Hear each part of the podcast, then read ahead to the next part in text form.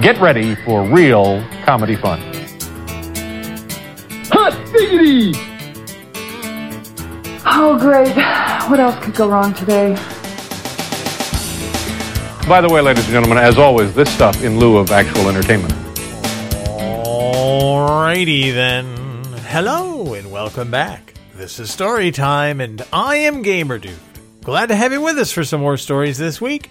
Today we're going into the Wayback Machine again. We're going to go check out some things that used to exist or that used to be popular and no longer are, because it always amazes me how much life has changed in my lifetime. You don't think about it, you don't notice it as it's happening. But I'm telling you this for two reasons. Number one, to let you know what used to exist, what used to be out there, that no longer is. But number two, so that you can pay attention for your life too. Because there are going to be things now that we have that will fade away or disappear by the time you're my age. And so I want you to be watching for it. Pay attention. Because one day you'll scratch your head and go, Whatever happened to keys? And we'll talk about that at the end of the episode. Because I have an idea on a few things that I think are just going to disappear, probably within the next 10 years or so. But before we get to that, let me tell you what prompted this episode. It's weird the way my mind works, I know it is. But I was thinking about grandfather clocks. Yes, I know. Who thinks about grandfather clocks? Well, I do because they actually used to exist. And I was thinking about my grandmother's house. My dad's mom had a grandfather clock. It was at the top of the stairs on the second floor of her house. And I remember it as a huge thing. I mean, I was a little kid when I saw it, but I remember it as a huge thing. It was probably six feet tall, but it felt like it was eight feet tall. It had one of those pendulums on it that swings back and forth. It did the old tick tock, tick tock. You could hear it throughout the house. And I remember we only slept over at that grandmother's house a couple of times, but I remember sleeping over at that house, and I remember hearing that clock tick. And when you're not used to something like that, it keeps you awake, especially when you're a little kid in a strange house. We didn't have our night lights, we didn't have our usual comfort things. So you're sleeping in a strange bed, under a strange blanket, and this creepy tick tock going on throughout the night. It was a little distracting and it was a little disturbing for a little kid. But I remember that grandfather clock, and I remember seeing other people in my neighborhood had grandfather clocks. And I've gone to estate sales and I've been to auctions in houses, and people had grandfather clocks all of the time. We didn't have one. We had a mantle clock because we didn't really have room for a grandfather clock. But we had one of those fancy clocks in a wooden box that you put on top of the mantle above the fireplace. We had one of those, but we never had a grandfather clock. But grandfather clocks were a pretty standard thing. They were elegant looking. If you had one, once you got used to the tick tock, it was rather comforting to have that sound. But take a look around. When's the last time you saw an actual grandfather clock in anybody's actual house? If you ever have. As I said, I used to see them all the time, but I can't remember, aside from an auction like 10 years ago, I can't remember the last time that I saw a grandfather clock. So, thinking about grandfather clocks got me to thinking about other things that we don't have or that have faded away or that have disappeared. I've talked about this one before tube TVs, how it would take a little while for the TV to warm up. But that's one of the things that you just don't think about because TV has changed so much. They don't have over the air broadcasts anymore, it's all digital. But when I was a kid, you used to have an antenna on the roof to pick up the signal that the TV station was putting out from whatever city it was in. But because it was a broadcast signal, it would be subject to interference. Electrical interference, for instance, would throw off your signal. You'd get static in the signal. So you'd be watching a show and all of a sudden the picture would start to get a little staticky, fuzzy. They used to have controls on your TV for the vertical hold, the up and down stuff, and the horizontal hold when the TV would go crooked sideways. And I don't mean the TV itself would go crooked, but the picture. I know it sounds weird. It sounds weird to say it that way but the TV would go crooked and the picture would kind of lie on its side in the little box. So you had to adjust it with a horizontal hold. That's why they had those controls. If the broadcast signal was a little sketchy, you could adjust the picture. You don't have to adjust the color. You used to be able to do that. You could adjust the color. You could adjust the tint. I remember the tint control on the TV. You could actually turn people's faces green. My dad didn't like that much, but I enjoyed it. We would play with the tint when he wasn't home and then forget to reset it. So dad would be very upset when he'd turn on the news and John Chancellor had a green face. But yeah, there was all kinds of controls on the TV that you used to adjust because the broadcast signal was never 100% accurate or clean. You'd get static, you'd get the vertical problems, you'd get the horizontal problems, and you'd get the color problems. You had a color TV, but that didn't mean the color was always accurate. Now I know on the new TVs they have the settings and you can adjust the brightness and the contrast. And I'm sure you can monkey with the color and the tint. I've never really done it on the new TVs because there's no need to. The way the signals are broadcast and received digitally through the cable, it's a totally different viewing experience. But when I was a kid, you had staticky TV, you had TV you had to adjust, and you had colors and tint you could play with. Here's another thing that was big in the 70s, in the 80s waterbeds. Now, I never had a waterbed. I thought the idea was really, really cool. I thought it would be a great thing to have a waterbed. I mean, kind of the motion of the bed moving as you lie there. You have one of those heated water beds where it gets warm and you climb into a warm bed at night. I thought that would be cool. I actually stayed at a friend's house while he was out of town. I was apartment sitting for him. He had a waterbed, so I got to sleep in a waterbed once. It wasn't that cool. It was okay. But if you watch some of the old game shows, if you watch some of the things on Buzzr, for instance, or the Game Show Network, you look at some of those game shows from the 70s and the 80s, one of the big prizes they gave away was a waterbed. I think the company was called California Waterbeds. And having a waterbed was a symbol of success. Look, we've made it. We're cool. We've got a waterbed. But I don't even know if waterbeds still exist. I haven't heard of anybody having a waterbed in years. I'm sure part of that is it takes a lot of water to fill a waterbed. Imagine a king size waterbed. How much water must that take? Plus, the apartment that you're in or the house that you're in, the floor has to be sturdy enough to hold up however much water fills a king size or even a queen size waterbed. Now, I don't even know why waterbeds just stopped being a thing. They were a huge thing for 15, 20 years, something like that, and then they're not. It's funny the way it works. Naturally, when I was a kid, I was also interested in toys, so I was always intrigued by the latest toy. I remember when yo-yos became the thing. We talk about fidget spinners these days. I never had a fidget spinner because I'm an old dude. What the hell am I going to do with a fidget spinner? But when I was a kid, yo-yos were the fidget spinner of my day. And they had all kinds of yo-yos. They had butterfly yo-yos. They had yo-yos with lights in them. They had yo-yos that made sound. You could get little booklets, because remember, this is the days before the internet, so you had to get a little booklet. But you could get booklets that described how to do the tricks with yo-yos. Around the world, walk the dog, cat in the cradle, and I actually learned how to do a bunch of those tricks. That was the thing, man. It was the thing. All the cool kids had yo-yos for about a minute. Then they didn't. I kept mine, but then I wasn't a cool kid. I thought the yo-yos were cool. I actually had a yo-yo collection for a while. But yo-yos were a big fad for a minute, and then they just stopped, just like fidget spinners. But the other thing that was more prevalent, aside from the yo-yos, were the little toys that you would get in cereal boxes. Oh yeah, those cereal manufacturers knew how to hook the kids in. You could get a tiny action figure, you could get a ring, you could get a whatever buried in the cereal. You would go buy a box of Captain Crunch or Super Sugar Smacks, and somewhere in the bottom of that box, there'd be a superhero wrapped in plastic. There'd be a little comic book, like a mini comic book. There'd be a ring or a bracelet. There were any number of possibilities of the little toys that you could get in a box of cereal. And of course, when you got the box of cereal, the first thing you wanted to do when you got home was open the box and root around for the toy. Oh no, that wasn't allowed. Not in my house. My mother's rules were always, you can't go looking for the toy. If it comes out when you pour your cereal, you can have the toy. But you can't just go looking for it. But mom, no. When you have breakfast tomorrow, you can see.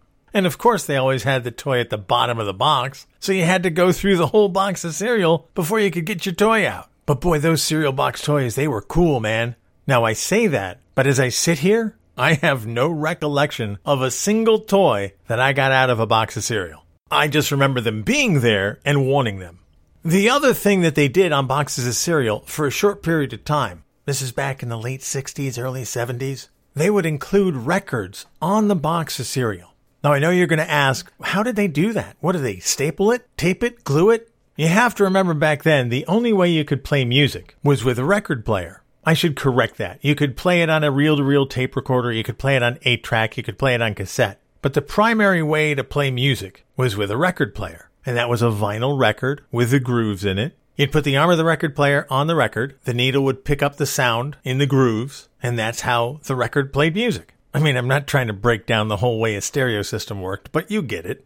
Because of the way the needles worked, they could print up records on very, very thin vinyl. And then they could attach that vinyl to a cereal box. And cereal boxes were about the right size to fit a 45 record. Now, I don't think that it was an actual vinyl record. I think it was more like a piece of cardboard that they coated with plastic and cut grooves into that plastic so that it would replicate the sounds of a vinyl record because it had to be sturdy enough to ship. But I remember getting, and I think it was the Archies, their song Sugar Sugar. Sugar Sugar, doo dee dee dee dee. Honey, honey. Yeah, that one. I think the first copy of that that I ever had was off of a cereal box. I'm trying to remember. I don't even remember what cereal it was, but I remember getting a couple of records off of the cereal boxes. I seem to remember the Jackson 5 also putting a record on a cereal box, but for the life of me, I can't remember which one it was. But yeah, it was a way for people, artists, companies to connect the music with a cereal that the kids would eat and love and also get the record. That's another thing that just doesn't happen anymore because of the way music is consumed and the way music is produced. You don't put it out on records. I mean, you do, but not like you used to. They're not putting records on cereal boxes anymore, and they haven't done that for like 40 years. But that was a thing that just happened. You would also occasionally get those records inside magazines. I remember getting, I think it was a record related to the moonwalk in National Geographic sometime in the 70s, I want to say. My mom had a subscription to National Geographic for decades, and I think it was something like the sounds of the Apollo space program commemorating the moon landing. You know, the moon landing was in 69. I'm assuming in 1979 there was a 10 year commemoration and we got a record commemorating those historic moments. But I remember that record and it was inside the National Geographic magazine. Do I still have any of those? No. Those got lost to the vagaries of time many, many years ago. But I remember them being a thing, and then they just weren't. You know, between the toys in the cereal boxes and the records in the cereal boxes, that's just an example of the way things changed, the way toys were presented and consumed.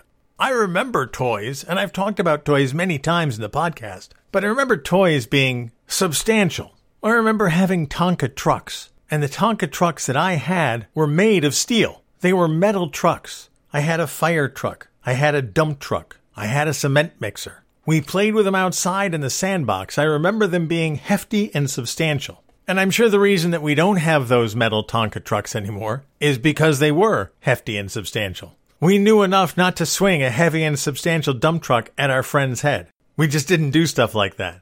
Oh, I'm sure some people did. Not in my neighborhood, but I'm sure it was done. But that's why you don't have hefty and substantial toys anymore. Everything's made out of plastic because you don't want to give your best friend a concussion when you throw your dump truck at him. But that's what we used to do. I mean, not give each other concussions, but we used to throw toys and slam them around and play with them. That's what you did. You played with toys. And if somebody got hit accidentally by a metal truck, oh, you know, rub some dirt in it, walk it off. Yeah, you can still find those metal trucks at garage sales, old estate sales, old auctions, but it's gotta be 30 or 40 years since they made a good hefty Tonka truck. But those are trucks that lasted. Those are toys that lasted. And we don't have stuff like that anymore. You know, the same thing carries over to things like appliances. I've talked about this before, but it still amazes me how many years my dad would get out of a vacuum cleaner. I mean, he would buy a vacuum cleaner at an auction for a buck, maybe two bucks, and get four or five years out of that thing because appliances were built to last back then. All you had to do was replace a belt, make sure it had fresh vacuum cleaner bags. That's all you needed to keep a vacuum cleaner going. And that's why he always saved those vacuum cleaners, because you could scavenge parts off of the old ones to keep the newer ones running. I say newer ones because we didn't have new vacuum cleaners, not in my house. We had gently used vacuum cleaners. My dad in his life, I don't think ever bought a brand new vacuum cleaner at any time. Let me take that back. He may have bought a new vacuum cleaner for his shop when he needed a wet dry vac downstairs. But that's not the same kind of vacuum cleaner. The one we used on the rugs and the floors upstairs? For my entire life, always a used vacuum cleaner. Same with refrigerators. I don't think we ever replaced the refrigerator in my parents' house in my entire life. I think their refrigerator lasted something like 35 years before they had to get a new one, and that was long after I moved out. Appliances were built to last. Nowadays, with appliances, built in touchscreens, built in monitors to let you know if the ice box is empty, I think these things are built to break down in five years or less. That's how they also get to sell you the warranty package. Well, here's your thousand dollar refrigerator. For an extra 300 bucks, we'll give you a three year warranty. Three year warranty? That's hardly enough time to break it in. Three year warranty. Come on.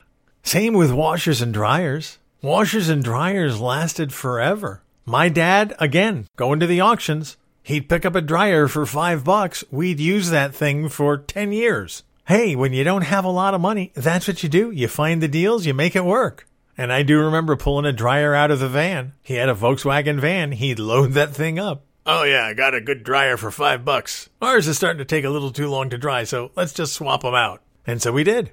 And this is back in the day when you could take your old dryer that was not working anymore and just leave it by the road. The garbage men, I'm sorry, the waste management engineers would come by and just pick it up and take it to the dump. Yes, that's the way we used to dispose of things. You couldn't do it on any garbage day. You had to do it on the special pickup day. You'd have special pickup day where you could put all your heavy garbage out there and they just come and pick it up and take it away. It's just the way it worked.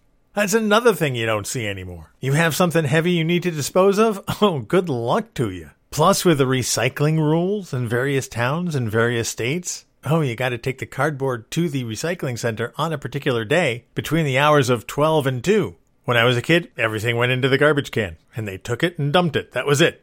By the way, I'm not saying that's a good thing. I know that recycling is important, but the way that it's handled these days, it's kind of a joke. But we're not going to get into that today. We'll save that for another time. It's just different. It's just different these days. So that's just a few things that we don't have or that are missing or that have disappeared over the years. Believe me, I have plenty more. But I did promise you my thoughts on some things that are likely to disappear soon, like 10 years or less. I know I've talked about this concept in the past, but I have some other ideas that have popped into my head thanks to this episode. I mentioned keys at the outset, and what got me to think about that is the key fob that we all seem to have these days to start our car. How many cars are push button these days? Up until 2020, every car that I had had a key that fit into the ignition and no push button start. Some of my early cars, we had one key for the ignition, one key for the glove box, and one key for the trunk. They ultimately saw the wisdom of making one key fit all of those locks, but one of my early cars actually had three keys. Nowadays, you don't need a key at all to start a lot of new cars. I haven't been in all of the new cars, but I know in a lot of new cars, all you have is a fob and then you push a button and start the car. As long as the fob is in your pocket, the car will start. And I know with my new car, not only do they have the push button key start, but they also have an app on your phone. As long as you're signed into the app and as long as your phone is linked to your car, you can remote start your car just by using the app. I don't do that because I'm not that lazy, but yeah, that's a thing you can do.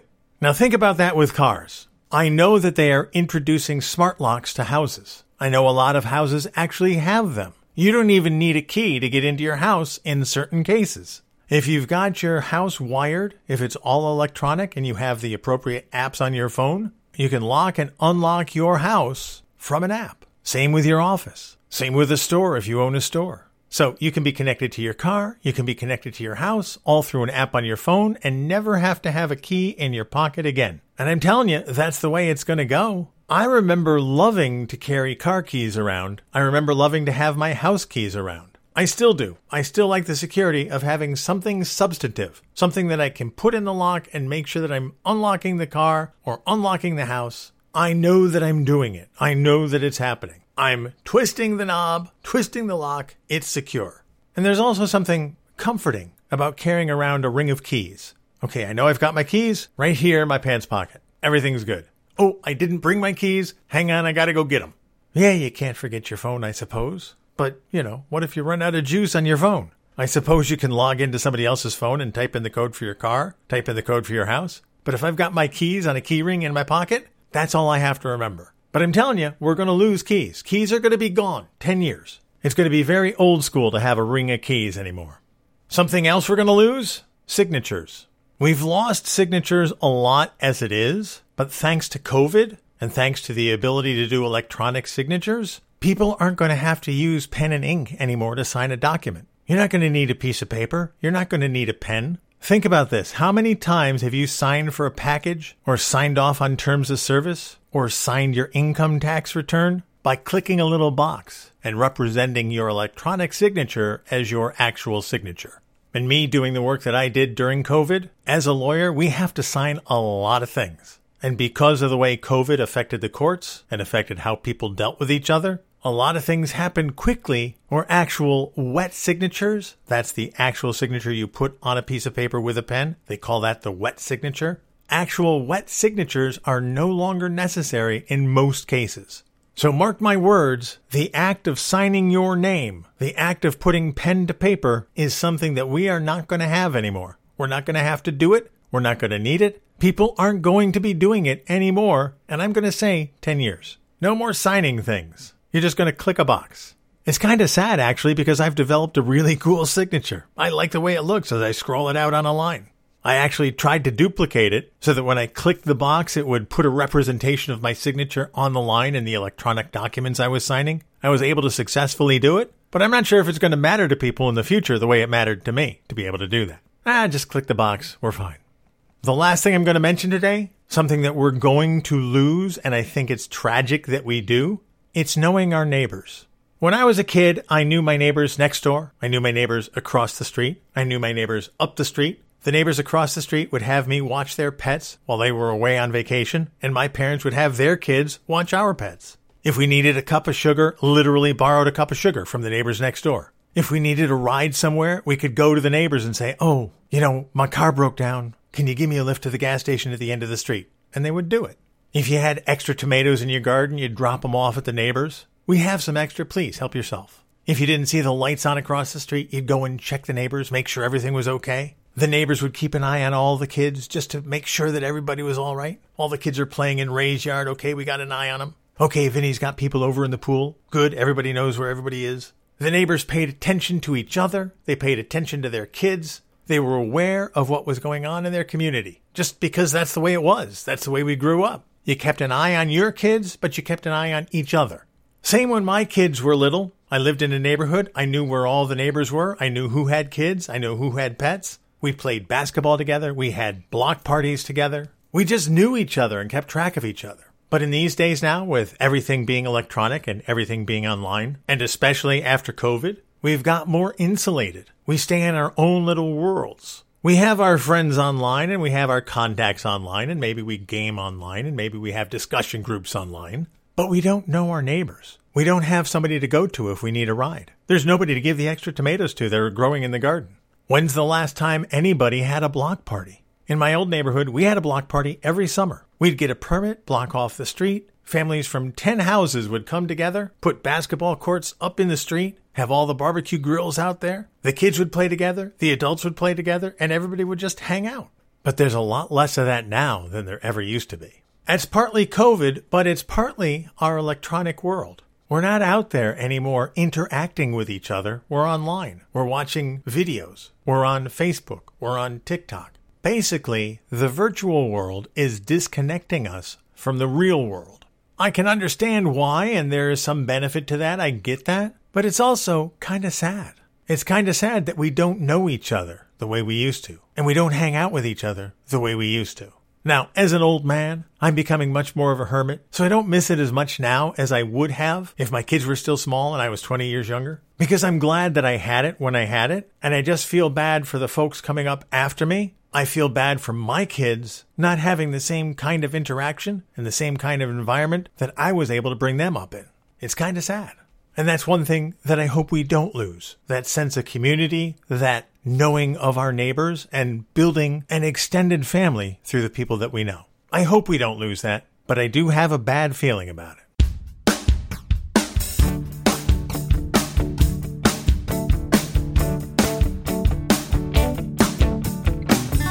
So there's some food for thought this week. Some things that we don't have that we used to have, and some things that I hope we don't lose, but I expect we're going to.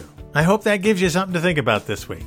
That's going to do it for this week's episode. Thanks so much for being here. Thank you for being a part of things. As always, I appreciate your support, and I can't thank you enough for listening. Until next time, you guys take care of yourselves. And I'll see you when I see you.